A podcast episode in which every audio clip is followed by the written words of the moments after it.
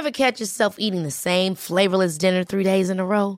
Dreaming of something better? Well, HelloFresh is your guilt-free dream come true, baby. It's me, Keke Palmer.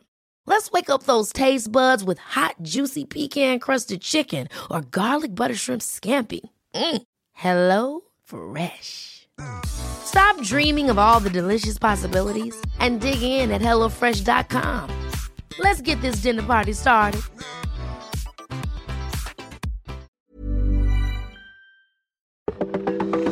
Welcome to this date in weather history for Sunday, May 2nd. I'm AccuWeather.com's Evan Myers.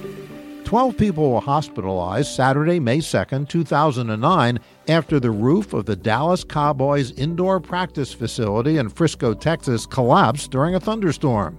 The giant blue star representing the Cowboys atop the building lay crumpled on the ground. The storm knocked out power at team headquarters and splintered trees across the property.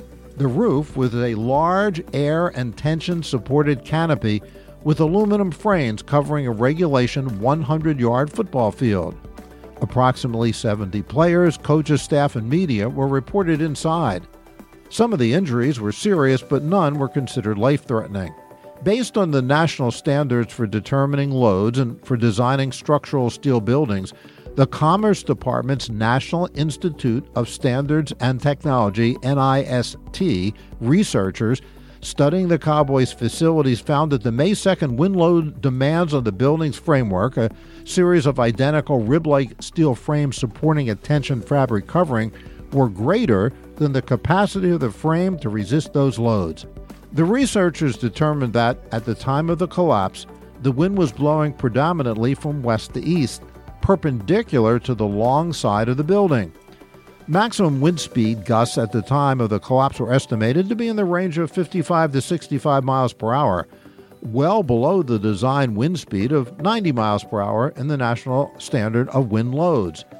The NIST report recommended building owners, operators, and designers inspect all fabric covered steel frame structures evaluating them to ensure they are designed to handle appropriate wind loads. And that's what happened on May 2nd. Be sure to tune in tomorrow for a brand new episode and find out what happened on this date in weather history.